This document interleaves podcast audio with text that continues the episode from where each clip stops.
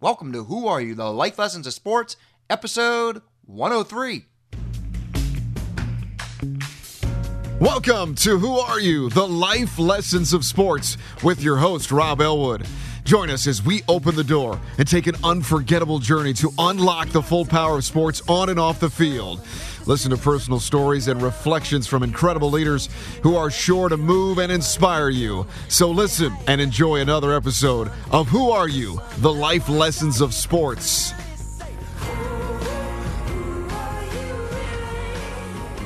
The word motive always kind of was intriguing to me because it, you know, has multiple meanings.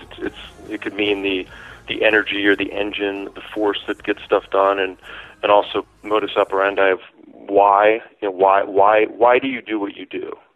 What is your motive? And I think some people can't answer that, and some very successful people can't answer that. They don't know why. They just have some passion or something inside of them that just pushes them.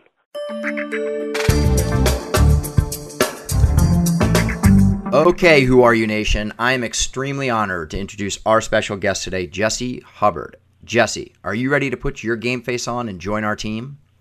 Yes, I am. Well, let's get started. Jesse was born and raised in Washington, D.C. before heading off to play lacrosse for 4 years at Princeton University.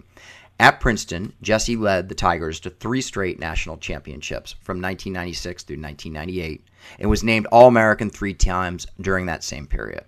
Other accomplishments included academic All-Ivy League. Impressively, Jesse still holds Princeton's all-time goal scoring record with 163 goals. After college, he became a member of the U.S. National Lacrosse Team, which won the World Championship in 1998. Jesse played in both the National Lacrosse Indoor League and then with Major League Lacrosse, where he was named to the MLL All-Star Team 6 times. After retiring from Major League Lacrosse as the all-time leading goal scorer in league history, he was named to the MLL All-Decade Team. Jesse's lacrosse career was capped off when, in 2012, he was inducted into the National Lacrosse Hall of Fame. During his professional lacrosse career, he also worked in the lacrosse industry for what is now the largest lacrosse manufacturer in the world. His role as product manager and then director of product development exposed him to industrial design and manufacturing. Currently, Jesse runs Motive Pure, a business he founded that produces and sells electrolyte hydration products. Although he does not play lacrosse anymore, he is still involved in the sport by running a youth summer lacrosse camp for players in the D.C. area. Jesse lives in the north of Baltimore area with his wife, daughter, and 2 dogs, Dobie and Finn. Jesse, I just gave a brief introduction about you, but please take a moment, introduce yourself, and tell Who Are You Nation what you're doing right now. Thanks, Rob. Pleasure to be on. As you mentioned, I lived quite a hectic life after college, playing professional lacrosse and traveling around for work. And since then, I've kind of settled down a little bit and started a business. So I'm currently spending most of my time with my family in this business. Fantastic. And tell us a little bit more about Motive Pure. Where did that energy come from to start that company, and what exactly does it do? Yeah, my job in the lacrosse industry was basically to develop new products and to think about better ways to come up with the lacrosse stick and pads and helmets and so my brain kind of works in a fashion that is always thinking how to make something better, and so my background in product development got me thinking later in my career about hydration. As you get older, you tend to cramp up a little bit more and get a little more lethargic late in games. So playing in the summer heat, as Major League Lacrosse does, I was having some cramping issues. And most athletes are offered in any sort of locker room, you know, you have your traditional water and then you have sometimes a sports drink. And it just didn't make any sense to me that there wasn't something in between that you could drink a lot of that gave you your electrolytes. If you wanted the electrolytes, you had to also consume sugars and a lot of other things that may fill you up and that you didn't necessarily want. So I was always kind of a water guy, and I always drank water. And if you had asked me what an electrolyte was during my plane career, I probably wouldn't have been able to give you an answer, nor would I have been able to tell you whether water had electrolytes. I was pretty ignorant, as a lot of athletes are. So I did some research and just basically developed Motive Pure for myself, and then I figured maybe there's a market for it, maybe other people would want something like this. So great. I was really looking forward to this interview, Jesse, as an entrepreneur during your career and now afterwards, and also as a high-level lacrosse player and athlete. This is going to be a great interview, so I appreciate you sharing that story behind Motive Pure, and can't wait to get a little bit more deep into it. So, Jesse, to officially put your game face on and get this interview underway, I would like a motivational quote that you could share with us and how it's applied to your journey thus far in your life. Sure. Yeah, I actually came across this quote a couple weeks ago, and it's by Winston Churchill, former British Prime Minister, who's provided the world with many memorable quotes. But this one is: "Success consists of going from failure to failure without loss of enthusiasm." Great. And that's kind of my worldview a little bit, maybe to my detriment a little bit. I'm always focused on what's not working and what am I failing at, what needs improvement. And while it might sound kind of like a depressing quote or defeatist, it's life's really all about learning from failure, overcoming failure, and my personal view is we need to embrace failure. And a lot of elements in our society they cover up failure, or they sugarcoat maybe things that aren't really success. Whereas, I still remember the games that I lost and the shots I missed and the things that I didn't do a lot more vividly than anything that I did well. And that's just kind of the kind of guy I am, and I I've been kind of fortunate to have a business career where I get to make things better and innovate and think about, you know, maybe the status quo isn't the best way to do this. Maybe there's a better way, and I think you can get a lot of information from asking the simplest questions. And a lot of people are maybe afraid of coming off as not knowing anything or being dumb if they ask a simple question.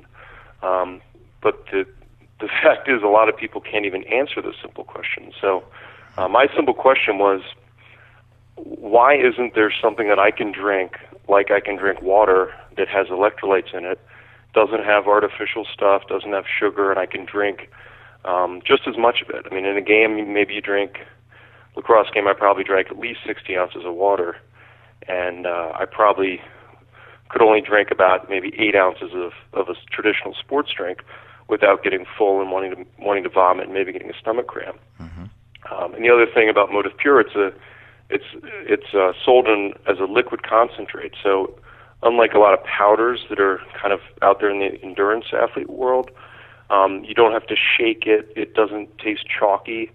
It's just a liquid that mixes with water, and you drink it, and it's light, and you get your electrolytes, which help your body absorb water. And it's just one of those things you can cross off your list. A lot of coaches, the first thing they have on their list is, hydration, stay hydrated, to their players. And I found with Motive Pure, I didn't need to think about it. I could focus on other things. Hydration was taken care of. Well said. Put the energy towards other things that can be in our control, because there's so much out of our control, which really fits perfectly with your Winston Churchill comment and quote, which I'll give you a lot of credit for, because recently in a lot of reading, I've seen that quote come up a lot from very well-known either athletes and or leaders, business leaders, entrepreneurs, and it really is a great one because, as you said, there is a lot of failure out there, and when folks come in to sugarcoat it, which, of course, in Who Are You Nation, we're either talking about in the business world where you have employees that you might be managing, or as a coach, or as a parent. It doesn't have to be so drastic as success and failure. And I know, Jesse, you don't mean it that way, but I think the point is that when we lose or when we didn't do our greatest, there's a time there for what I like to call teachable moments. And so let's learn from those quote unquote failures, because there's going to be a lot of them, and let's get those teachable moments in there and really work with whomever we're speaking with and engaging with to make sure that they understand that this happens. And we are, as you said, going to embrace it. So I really like that, and I think it's going to set the stage as we move on here. So Jesse, here's what we're going to do. I'm going to bring bring you back. I'm going to film a documentary here. I'm going to ask you to envision this. We're going to go into your house, Washington, D.C. You're growing up 9, 10, 11 years old, somewhere in that age where you're kind of becoming a little bit independent. We're coming in there to film you, the family. What's it like in the Jesse Hubbard household? What's going on? Tell us a story. Take us back to those days. What are the first few moments of that documentary? Like a lot of people, it was just running around the neighborhood.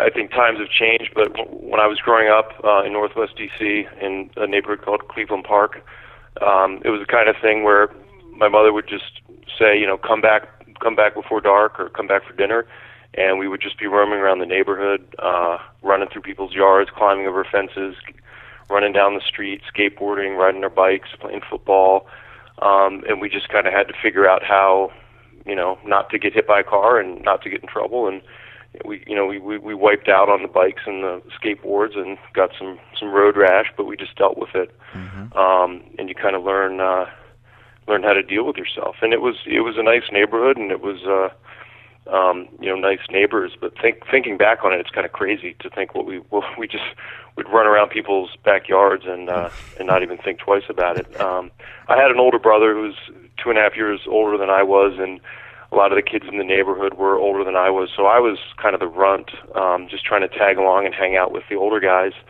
And I got, you know, tied up and kind of whipped with towels and rocks and batteries thrown at me, and that was just kind of the way it was. I mean, kids being kids, and you know, I just learned how to survive. And I mean, not to be dramatic, it wasn't a we were, you know, it was a comfortable childhood, but I just think that kids playing and kind of figuring out how to deal with environment factors is a good thing. Sure, I completely get it. I do like your it's a safe neighborhood, but you know, batteries, whips, all that stuff. Everything was great. But I do get the overall point here, and it is times have changed, no doubt. And there's nothing good or bad I would say about that. It's just all about where the neighborhood is you grow up, and you know, as you said, and being in a safe neighborhood, you have the trust as a parent to let your kids just go out there and have that freedom to figure it out. You know, and I have two children right now, Jesse. I know you have a young one, and it's kind of hard now that you're in this position. You know, you said looking back, it's crazy, but it's the reality. But we sometimes have to let go a little bit, and they do have to go experiment on their own, which I think back in the day we had a lot more leeway. But it is fascinating to hear. So I like seeing Jesse now. Now, you were a lacrosse player, so what was that all about? As DC is not known for lacrosse, especially back then when you were growing up in the late '80s, early '90s. And starting to play competitively. So, what I mean, did you have other friends that got you into the game? What was that like? Yeah, lacrosse was nothing like what it is today. Back then in D.C., today D.C. is a huge hotbed. Some of the best players in the country come from D.C. A lot more schools play. I was lucky in that my brother and I got lacrosse sticks for Christmas, just from our parents as another activity or sport that we should try. And there was one kid up the street who already had a lacrosse stick and was more familiar with the game, so we just started messing around in the neighborhood playing catch, and we didn't really know much about the sport itself. We just thought the sticks were cool, and the idea of throwing a ball back and forth with these sticks was kind of intriguing. And then this friend, he had gone to a lacrosse camp at the University of Maryland, and he convinced us to go the next summer. So my brother and I went to University of Maryland lacrosse camp, which was, I think, a 4-night overnight camp that a lot of the Maryland players coached at. And we just fell in love with the sport when we understood what the sport was all about. We bought all the pads. We played organized lacrosse. And every lacrosse player at some point was a horrible lacrosse player. Mm-hmm. And going to Maryland lacrosse camp, I didn't know how to throw and catch. I had minimal skills. I felt like every kid there was 100 times better than I was. But I was determined to acquire those skills. So over the next year, I practiced on my own and practiced with my brother and got more confident with our stick work. And then I ended up going back to that camp, I think, 5 years in a row. And, you know, started kind of dominating the camp and flourishing a little bit. And then when I got to seventh grade, we had organized lacrosse, and I was playing lacrosse, and the coach actually realized that I had some skills. I had no idea how good or bad I was because I didn't really know what to compare myself to.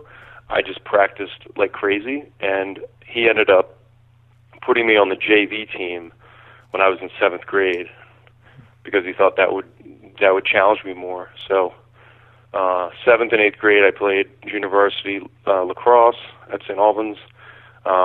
This is Coach Rick Soule, who's now the head coach at Navy.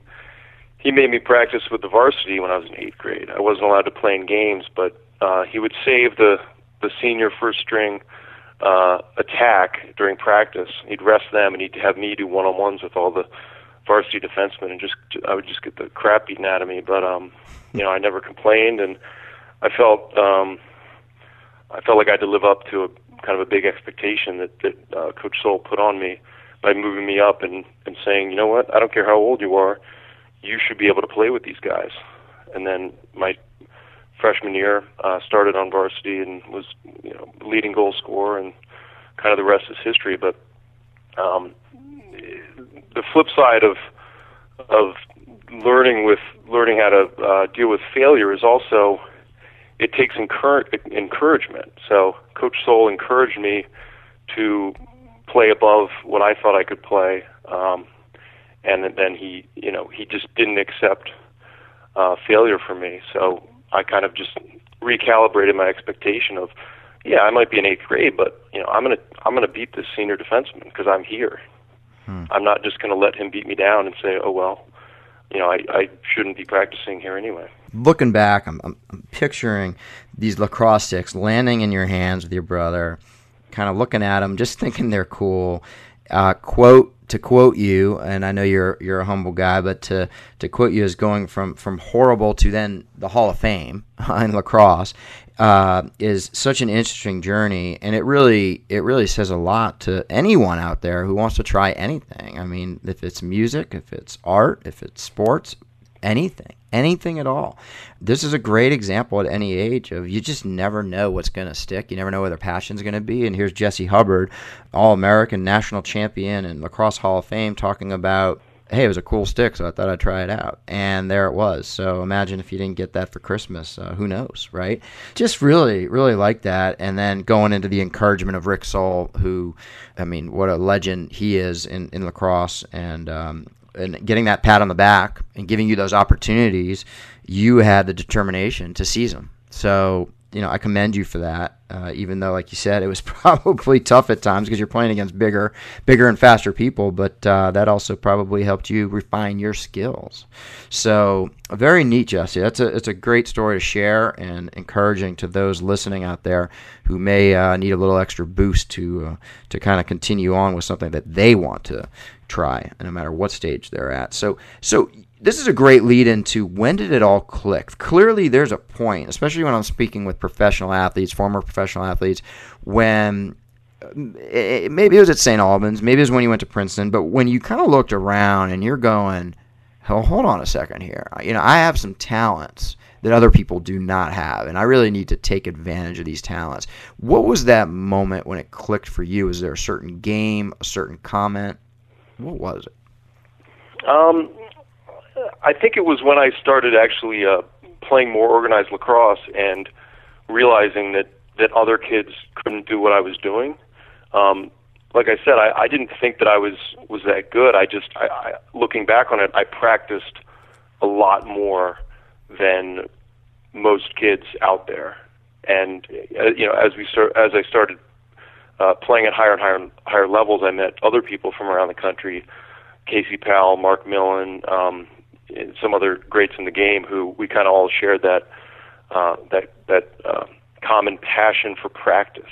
I mean, we had our stick in our hands every single day, hours on end, playing wall ball, shooting on the cage, watching lacrosse, dreaming of lacrosse, and not every kid does that. So when I started playing at these summer camps and at St. Albans, and then I thought, well, wait a minute, I might have some skills here, but my sights were set on continual improvement and perfection. So I was never really satisfied with anything. You can always get better stick skills. You can always take a better shot. You can always learn new skills. So I think for me, it kind of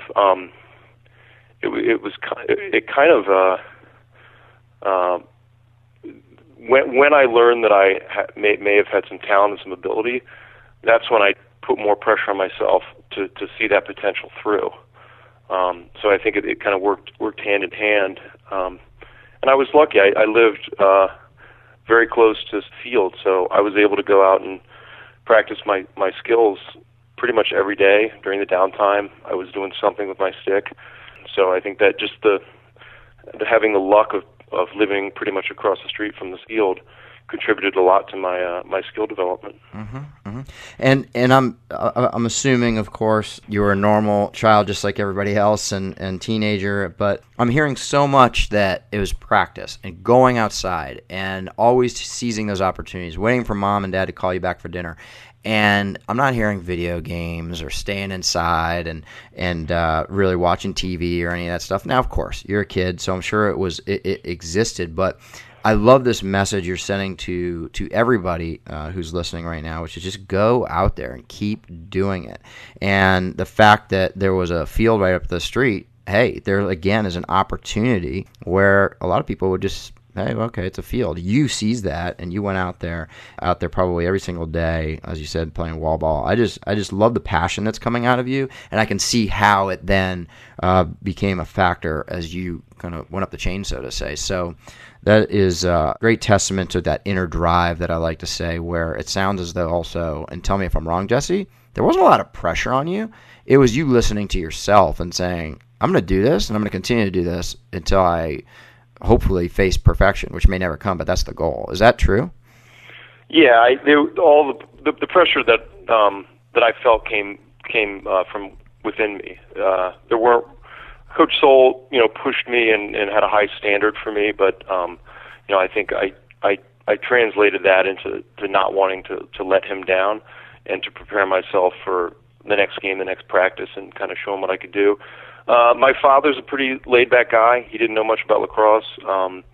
He definitely doesn't tell anyone what to do. He lets them do whatever they want. So I had a very supportive father who came to pretty much all my games and provided me with opportunities to go to lacrosse camps, but he, was never saying, you should play better or what happened here. He was a very hands-off father in terms of micromanagement. Mm-hmm. Wasn't involved in my college recruiting process at all. I pretty much did all that myself, and I think a lot of lacrosse players, it's kind of playing well is honoring the game itself, and like a lot of other sports, I mean, no one wants to go out there and just fall flat on their face.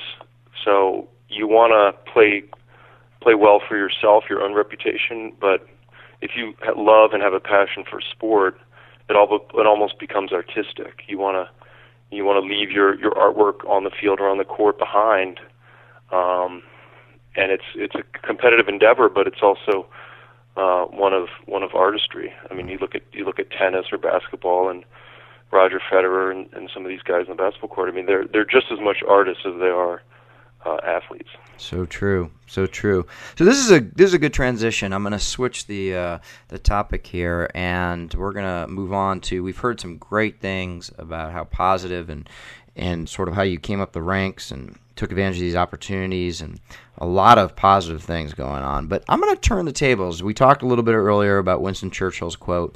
So I think you join me in saying that life is all about choices. And Jesse, I would love to know a story that you could share with our listeners when you simply made the wrong choice, whether it was in school, professionally, but it was just one of those times where you look back and you go, shouldn't have done that, or you learn from it. Yeah, it's hard to pinpoint anything because, like you said, that you can learn from any mistake. I'm trying to think of any sort of just straight up bonehead things that I did. I mean, we've all done kind of bonehead things. Fortunately, none of mine had serious repercussions. But I mean, most athletes have to battle back from injuries, and I had some injuries that I had to fight through in college, and injuries really bring you back down to earth. One injury in particular that kind of gave me a sense of perspective was after my junior year in college, I tried out for the U.S. National Team and ended up making it. So I just gotten picked for the U.S. National Team that was going to compete in the summer of 1998. That was the summer after I was to graduate, and you know, I'm pretty much the. It was very unusual. It was Casey Powell and I were the only two players in college at the time to get picked for that team, and I was not expecting to make that team by any stretch of the imagination. I was just happy to get invited to try out, and I'm playing in a summer league game toward the end of the summer before my senior year. And just to put it in context, at Princeton we had won championship in '96, championship in '97. So I'm coming into my senior year.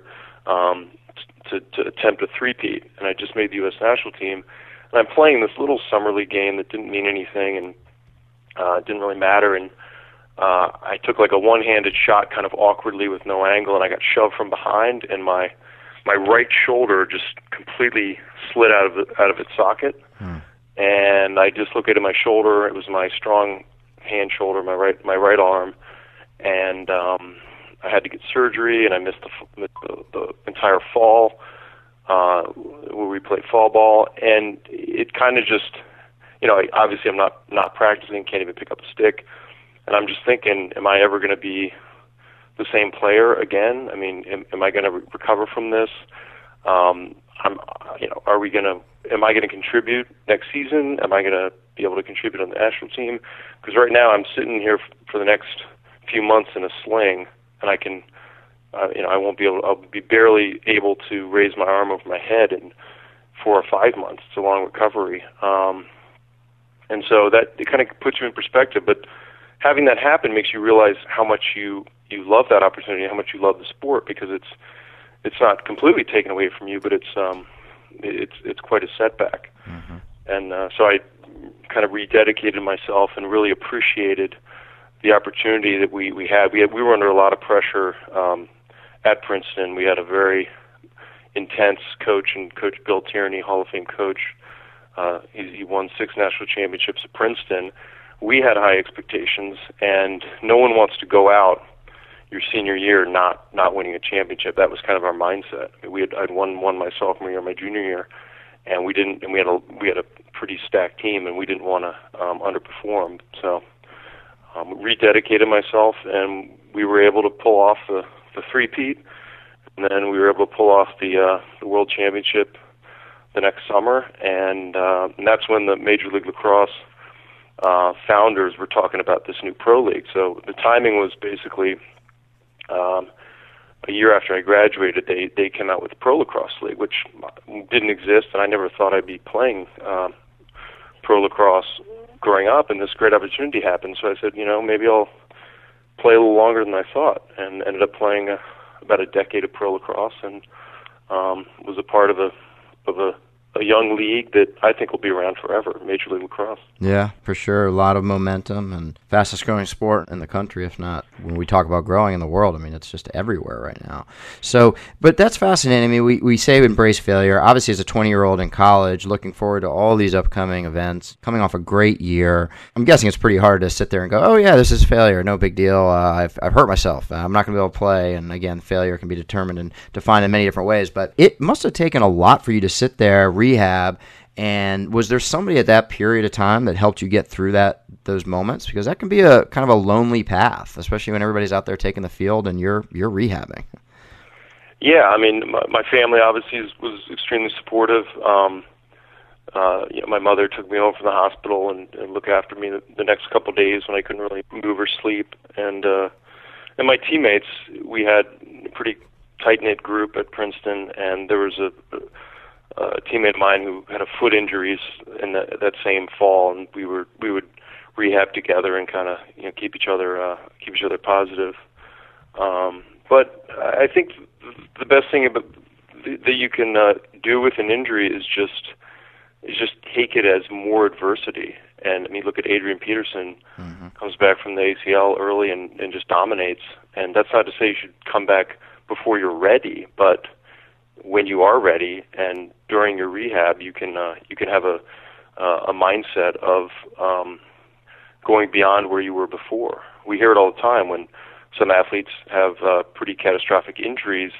They utilize the time to rehab the injury as also a time to kind of do other physical therapy and work out, so they're even stronger, bigger, faster when they come back. But that's a lot of work. It's a lot of work just to get back to where you were. And a lot of people have injuries. They just say, you know what, it's not worth it. I don't have the energy to get back to where I was.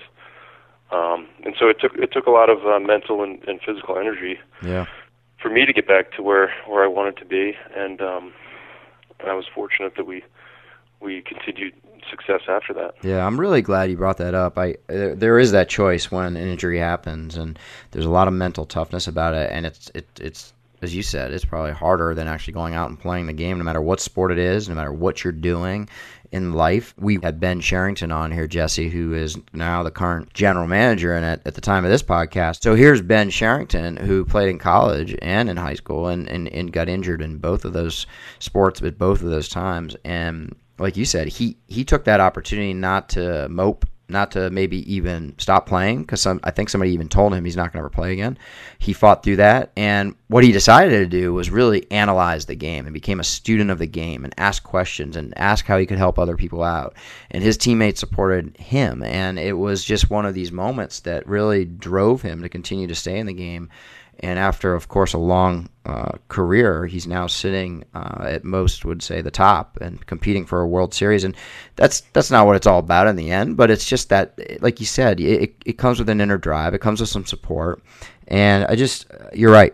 There is an opportunity there. And it's just a matter of whether you realize it or not. So I hope our listeners are taking notes on this, because it's sure you're going to get hurt, you know, whether it's mental, physical, whatever, setbacks. It's just what you do with it. And it goes right back to your quote, Jesse. So it's well said. I'm going to transition now into communication. Communication's huge, especially you're running a company now. You played on national teams. You played on major league professional teams. Communication's everywhere. I have a favorite quote that I like to say on the show. George Bernard Shaw, who had a lot of quotes, but one of his best ones, I think, is he said that the single biggest problem in communication is the illusion that it has taken place. Can you share a story from your professional career, whether it was at Motive Pure or it was playing, where you were on the giving or receiving end of miscommunication and it ultimately led to an undesirable outcome, Jesse? Let me think about that. I do agree with that notion. I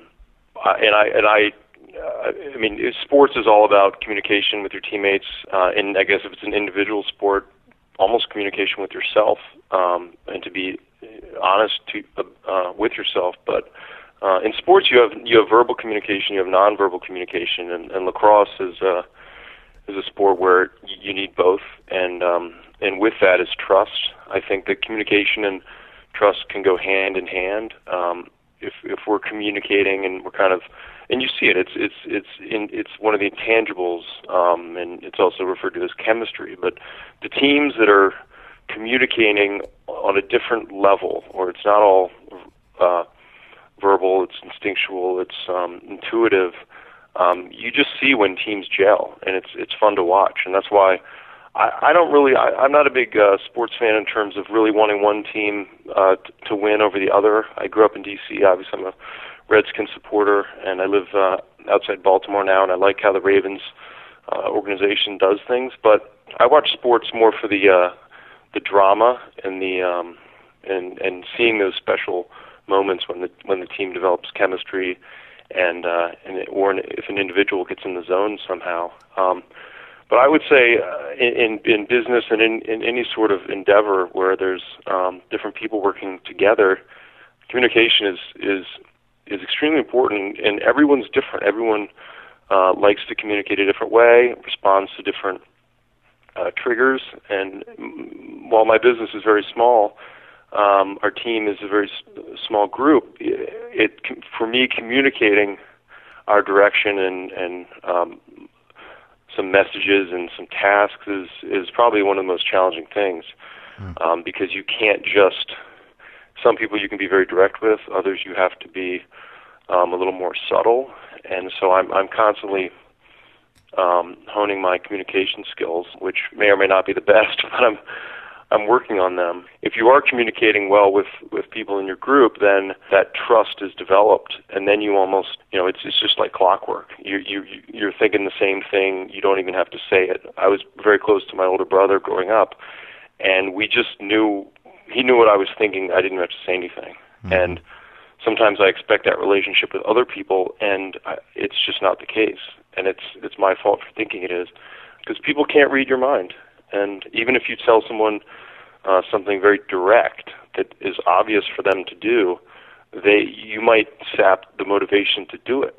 While it's the right thing to do, you have to get them to do it. And the best coaches out there are the best motivators, and that's a skill that obviously works in business as well as sports. Yeah, very true. And you mentioned the Ravens here in the Baltimore area, and so true about that organization, that owner, that general manager, the coach, the players. We saw it last year, and they won the Super Bowl, but it had that chemistry, it had that communication, and that's that takes a lot of hard work. It doesn't come naturally. So it's really all about that leader in the organization as well. And you're the leader on your team at Motive Pure.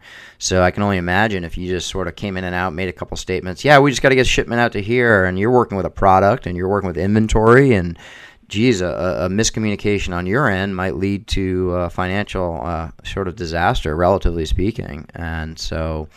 I could tell that you put a lot of time into that to make sure your team follows your lead, just as they probably did in the lacrosse world. So I like that kind of analogy and transition in your life. Yeah, and just to add something, the other thing is being open for communication the other way.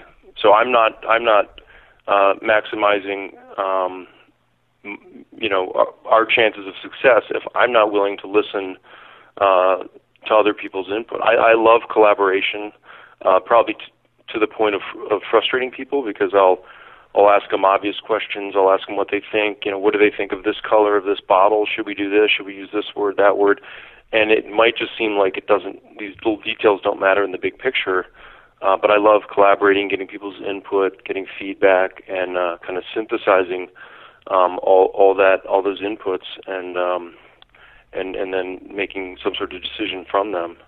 Some people can feel like they're getting cross-examined on random, irrelevant details, but that's how you make stuff. And you have to have, I call it decision fatigue, but a lot of people with startup businesses and other businesses, they have to make, every decision has to be made by someone. And if you start a business, most of them are made by you, and that can be exhausting. And some may not be consequential on it. Should I take the trash out today, or should I wait till tomorrow? Mm-hmm. Those thousands of little mini decisions every day can kind of take their toll. Mm-hmm. So true, and the fact that you're that aware of it is I believe, Jesse, why you're so successful. And so we have hundreds of thousands of listeners out there that are probably saying right now, especially if they're in management or they're working with other colleagues, I want to get some feedback too from my team members, but I'm a little shy and I don't know, how do I say that? What's the advice? I'm hearing it from you, but what's the advice to somebody who's never done it before? Because it is so important to get it back. It's not a one-way street. And that's where I think you're talking about that trust gets built. Yeah, I think just be open, and I don't think I'm an expert, and I'm learning every day. But I just ask people, what do you think? Here's a prototype. What do you think? Taste this. What do you think? Does it taste better or worse than this other thing? Do you like the aftertaste, or what do you think we should do here? So I kind of exhaust people with my questions and my thirst for feedback. And some people love. We have kind of creative sessions where we'll just go hours just tossing ideas back and forth, and some people love that exercise, and other people they want no part of it. Sure. So you just have to find the right people to collaborate with on certain things. But I think getting input and feedback from people who don't necessarily like the process is just as important. You know, you just kind of have to pry the information from them. Yeah. However you can. Yeah, well, Nelson Mandela said, lead from the back, and that, to me, says that you're quiet, you're watching everything, and I often find that sometimes our most valuable input comes from those who want to say something, they know what they want to say, but no one ever says, hey, what do you think? What do you think, Jesse? What do you think, Rob? What do you think?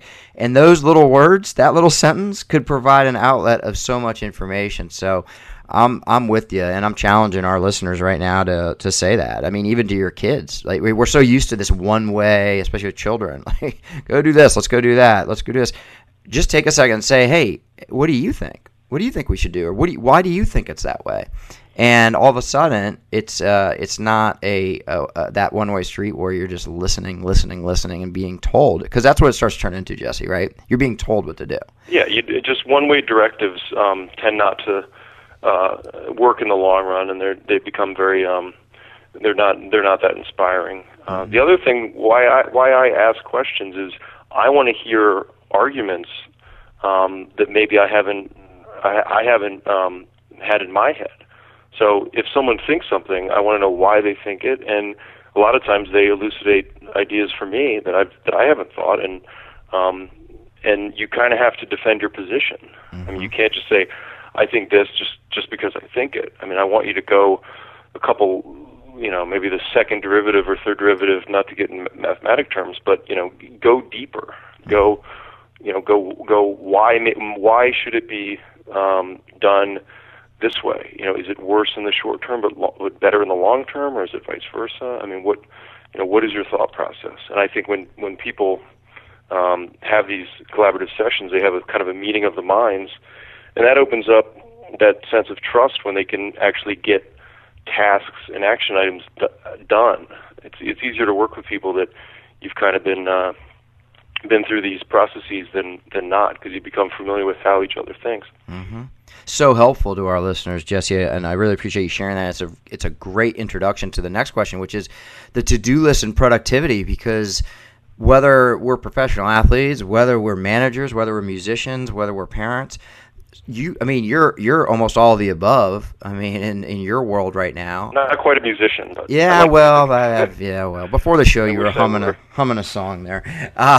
But I like to call it personal management. What's your rhythm for self-management? I mean, you wake up every day like everybody else. You have this plan. Today you have this plan to come on my podcast, which I greatly appreciate. You had a plan, I'm sure, this morning to either, you know, get the kids out of the house, whatever it may be. But all of a sudden, of course, like everything else, there's always these unplanned things that just show up. Then you got to go to work, and then there's unplanned things there. But what is your pattern? How do you stay focused? What have you learned from sports even that's helped you do that? Yeah, that's a great question. I think like most people, you have a list of things that you want to accomplish that day. You go to work, or if you're staying at home, and you get hit with the squeaky wheels and the short-term things, and then at the end of the day, your list is still sitting there, and you've done none or one or two of them. So I like to kind of plan in some cushion. I'm kind of in a minimalist stage where I'm kind of getting rid of clutter and trying to go paperless at the office, because I want to kind of create spaces that then can get filled with the things that come up. Because if you're already pushed to the max, and then things come up, you just get overwhelmed, and you feel claustrophobic, and like you can't get anything done. So it's always good, I think, to stay organized, both in the physical realm and in the mental realm. And I like to kind of keep my weekends fairly open, so I can kind of have time to think things through, and have kind of some downtime. And fortunately, living on a farm, having a daughter and some dogs allows me to do that. But I think a lot of people, I mean, some people thrive in just constant chaos, and they get bored easily. And I'm kind of the opposite. I don't get bored easily. I'm always thinking about something, and I like to have kind of downtime that to just think things through. Mm-hmm. So important. Jesse, as you were speaking, I just took all the papers on my bed and on my desk. I just threw them out.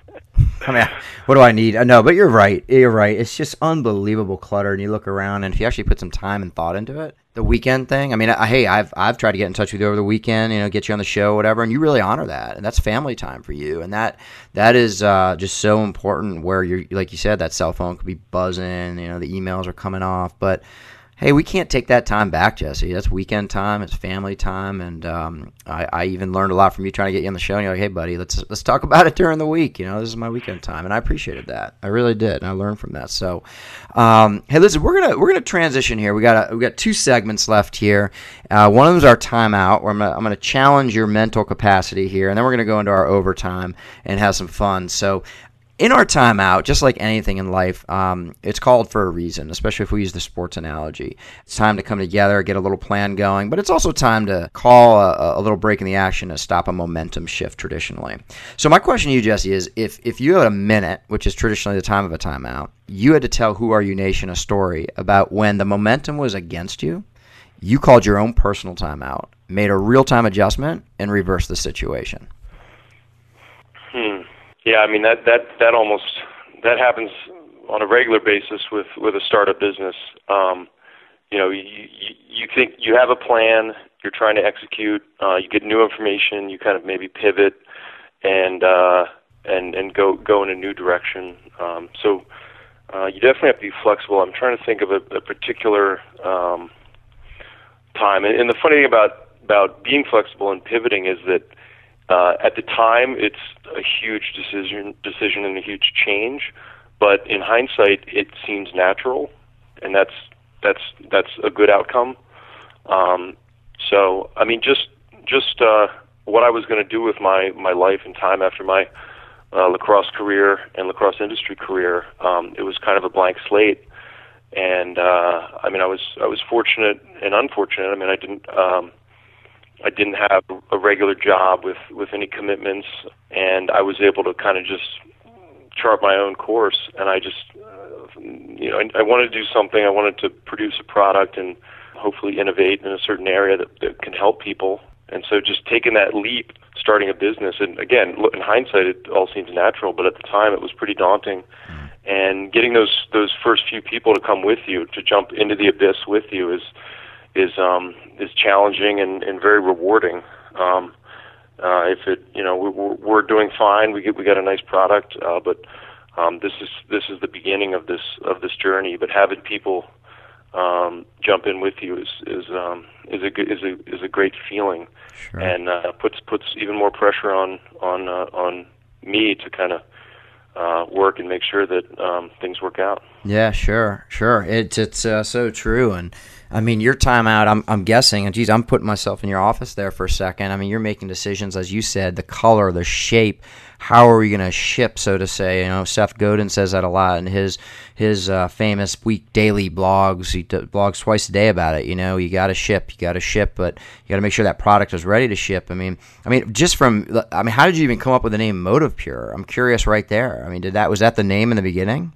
It's sprouted from a brainstorm, and over time, it was just a concept, and I wasn't sure exactly what the product was going to look like, and it took a while to develop the actual, what the product was, the ingredients, the packaging, what people liked, what they didn't like, the ratio of dilution, and I kind of the word motive always kind of was intriguing to me because it, you know, has multiple meanings. It could mean the energy or the engine, the force that gets stuff done, and also modus operandi of why, you know, why do you do what you do? Mm-hmm. What is your motive? And I think some people can't answer that, and some very successful people can't answer that. They don't know why, but they just have some passion or something inside of them that just pushes them. And I kind of wanted to speak to athletes, but also non-athletes. I mean, why would someone decide to go run a marathon or start training for a marathon? Or why would someone go skydive? These aren't questions that even those actors can answer.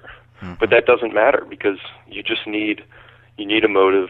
And I think life is more rewarding when you have both a motive and motivation And then obviously the pure part of it comes with life is better when you have a pure motive, when your motive is pure and not for some other reason that doesn't really matter. A lot of people do things for external reasons or status or things that probably don't matter in the long run. So people should do whatever they want to do inside. And then the pure obviously means pure ingredients and purity of the product itself, so it kind of has multiple meanings there. Yeah, but sure, it does. Wasn't.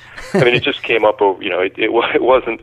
It didn't just hit me one day. It was a process. I mean, we had lists of names, and we had these creative sessions with some other creative people, and some people like it, some people don't, but that's what it is. Yeah, like naming a child. It is. That's the name.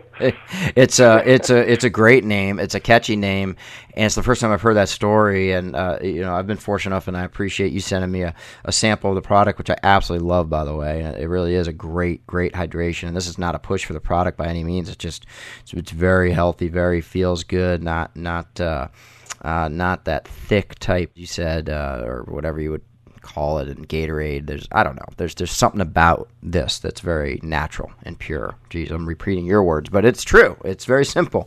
But that name is just there's something that I love it. I love that name, and I love how much thought that at least you're able to communicate right now of what went behind that, and it makes a lot of sense. Heck, I really get it. So thank you. And Motive Pure, good stuff, good stuff. So all right, we're heading into overtime here, Jesse.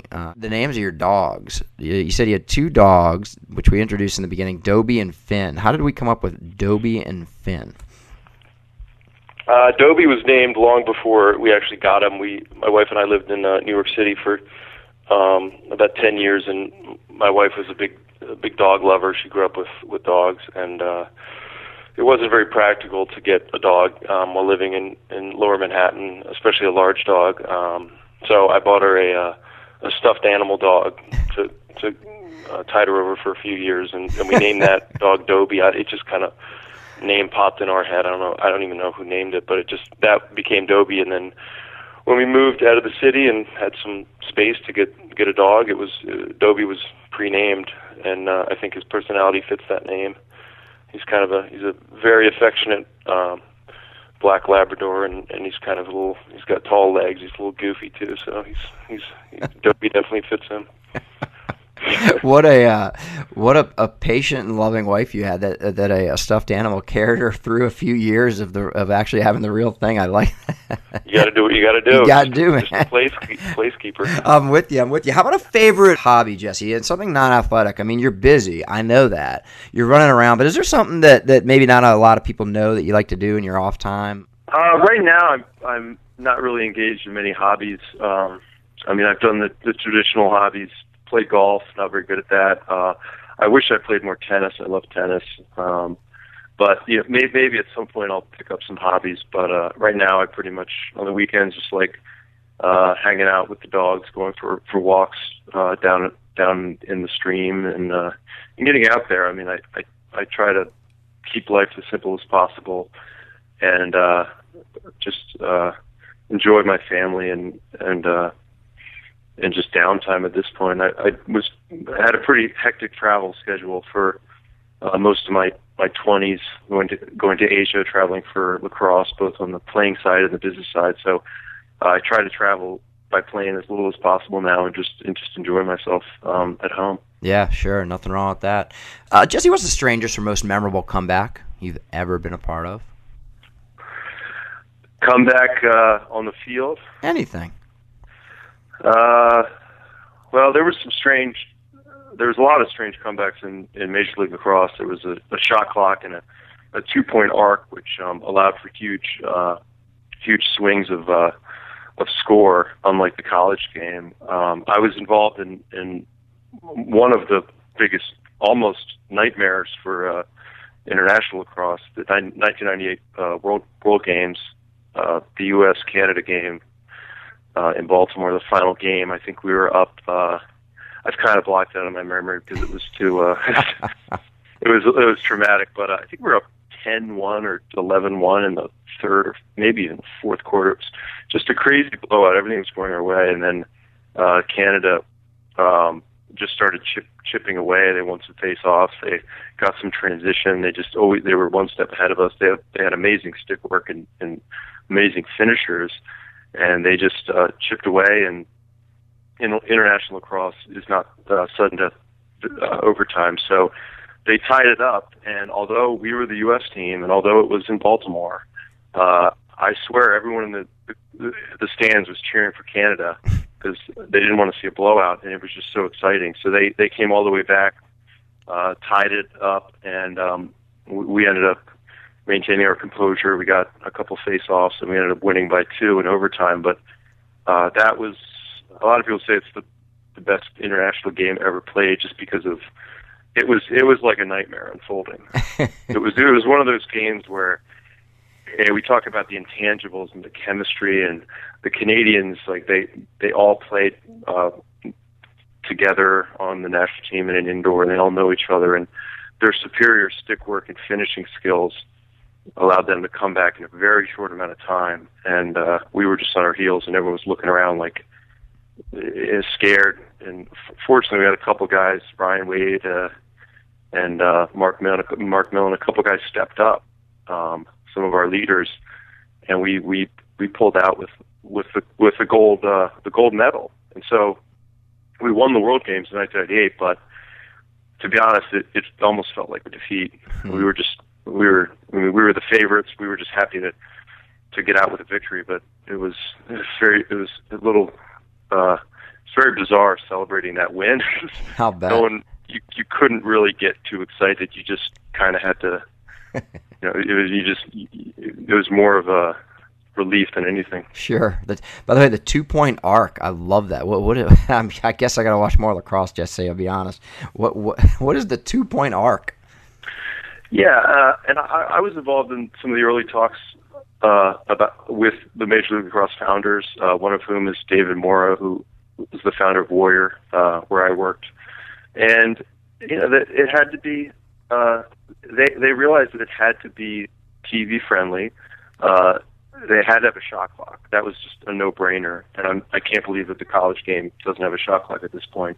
It's just painfully obvious, because they have all these other convoluted rules that they keep changing every year to increase the pace of play. But if they just put in a shot clock, it would be simpler for the players, simpler for the fans, coaches, and officials. And one of the things that leads people to leave the game or turn off the TV is a blowout. And so Major League Lacrosse, kind of like the 3-point shot in basketball, allows a team who's down big to come back. So in college lacrosse, if you're up 5 or 6 goals with a few minutes left, it's pretty much out of reach. But in Major League Lacrosse, 6 goals is theoretically just 3 shots. You could hit 3 two-pointers and be right back in the game. So they put an arc. I think at first it was 16 yards, and they experimented. I think it was 16 at first, and maybe it was 15, and they tried a shot clock 45 seconds, and they settled in on 60-second shot clock. And that allows, like I mentioned earlier, these big swings in Major League Lacrosse. I've been in games where we've been up 10-1 at halftime and we've lost, and I think that's good for the fans. And I think if you can beat the goalie from 16, 17 yards, shouldn't you deserve 2 points? Yeah, yeah, totally. So, I like it. The 2-point arc. I'll be watching next time. So, Jesse, I just hand you a baseball bat. I know you have to keep your composure here because you're a lacrosse player, so just relax. But I gave you a baseball bat and a Major League uniform. We got a game tonight as we speak in the playoffs, and you're actually getting up to bat, but you get to choose your walk-up song. So when you approach the pitcher, there's a little intimidation factor. What is your walk-up song, Jesse? I don't know about intimidation, but it might get me fired up. I was always a fan of Metallica and a band called Bad Brains, DC hardcore punk band. That was kind of my pregame workout type music. So maybe throw some Master of Puppets on there to get myself jacked up. That's right. Because I think in sports you have to focus on yourself more than the opponent. And if you do that, then the intimidation will come naturally. And this is something that my Princeton teammates give me heat for all the time, and my best friend Chad has loves telling the story. But in college, we get these basic scouting reports from the coaches. They'd watch film and all week of an opposing team, and they'd always talk about goalies' tendencies. So they'd watch these games, and they'd write this report. You know, the Harvard goalie is really good low. He's really, really good low. So don't shoot low. Shoot high. And the game would roll around, and the first shot I take would be low, and maybe he saves it, maybe it goes in, but the coach is saying, you know, what are you doing? Didn't you read the scouting report? And I'm like, yeah, but don't you want me to beat him at his strength? If I beat him at his strength, then I got him. Then he's demoralized. If I start worrying about the goalie before the game even begins, if I'm worried about shooting low 2 days before, then he's got the mental advantage. And it's probably similar in baseball and other sports where you got to have the element of surprise. And, you know, what's more intimidating, beating someone at their strength or at their weakness? If you beat them at their strength, then I want the goalie worried about me. I'm not worried about the goalie. And like that's not arrogance. That's not arrogance. That's just the way I approach shooting. And the coaches, they just couldn't figure that out. Yeah. No, I like that a lot. And John Wooden was a big fan of that, the legendary coach from UCLA who tended to tout the fact that, hey, let's just worry about our own game plan here, folks. You know, we don't really need to go out there and scout the other team because if we execute our game plan, like you said, we have a great chance of winning this. So let's not put too much energy. So you're going to have your doubters out there like everything, but what worked for you was clearly something that got you far enough. And I really like the way you put that. So between that and Bad Brains, I mean, we got ourselves a Major League Baseball player here. Big takeover. Bad Brains, big takeover. That'll be fired up. There you go. Big time there. All right, Jesse, favorite sports movie? Let's see. And has there been a sports movie about lacrosse, by the way? I think there's been a couple with lacrosse themes, but some were kind of ancillary to the plot, and others were more. I haven't seen one called Crooked Arrows more recently. I haven't seen that. Sorry, I took us off topic there. It just came to me. It just came to me. So, favorite sports movie. Favorite sports movie. I was a big fan of. I haven't seen it in a while, but I remember The Natural was a very good movie and was. Well done, obviously well acted, well directed, and was kind of kind of hit me. Had some good emotions there, so yeah. I'll give baseball some love. There you go. I appreciate it. Is there a certain scene in there you remember? Because I sure can look back and on all those movies and think about that one scene that just gives me those chills. It's been a while. I don't remember probably the climactic scene, but I think it was just one of those movies that you kind of. Remember feeling some emotion when you watched it. But like I said, I haven't watched it in a while. I should probably Netflix that one. Jesse, favorite book that you're reading right now or you could recommend for Who Are You Nation? I just got into it, but Anti-Fragile by Nicholas Taleb also wrote The Black Swan and Fooled by Randomness. Should be required reading for most human beings on the planet, just the way he kind of deconstructs some conventional wisdom and things that everyone thinks but might not be the case.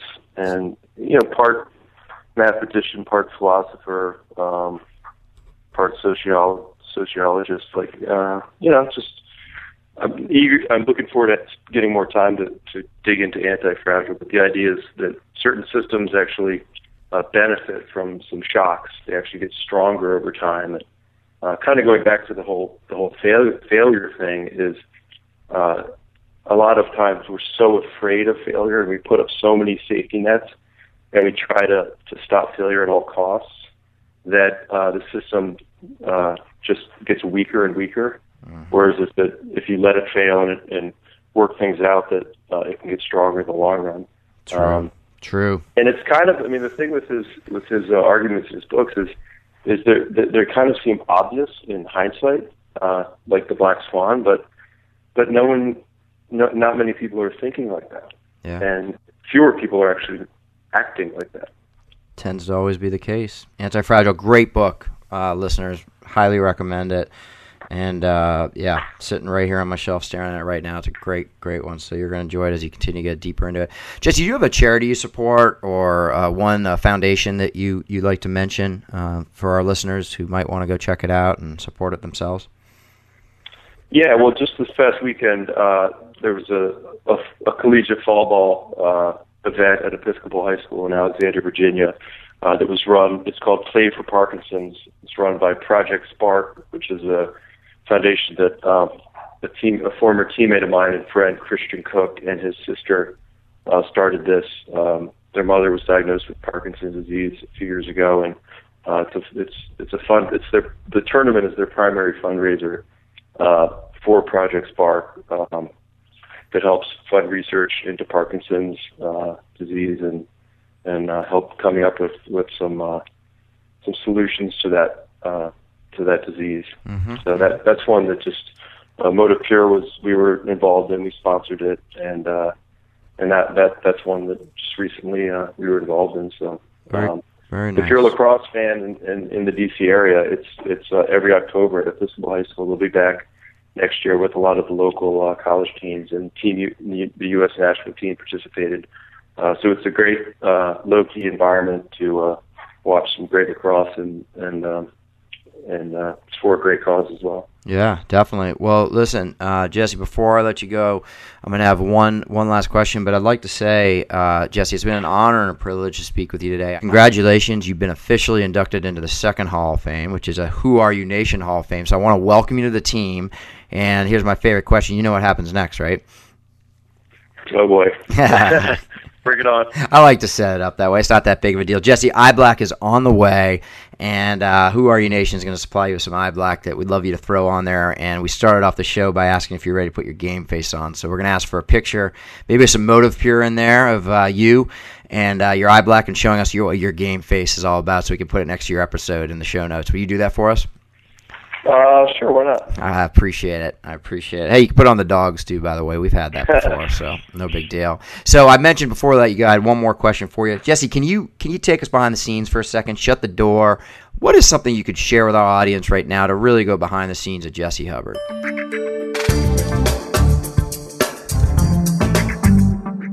A teammate of mine had his own little pregame ritual. I won't name names, but so usually when I went in there, our friend, let's call him Ben, he would be sitting in the bathroom stall on the toilet, buck naked, door open, drinking a can of Coke and eating a Slim Jim. Who Are You Nation? Our guest is ready to go inside the locker room. Are you? Gain exclusive access to this story as well as those from all of our guests. Visit whoareyousports.com where there is a page dedicated especially for all of our listeners at Who Are You Nation.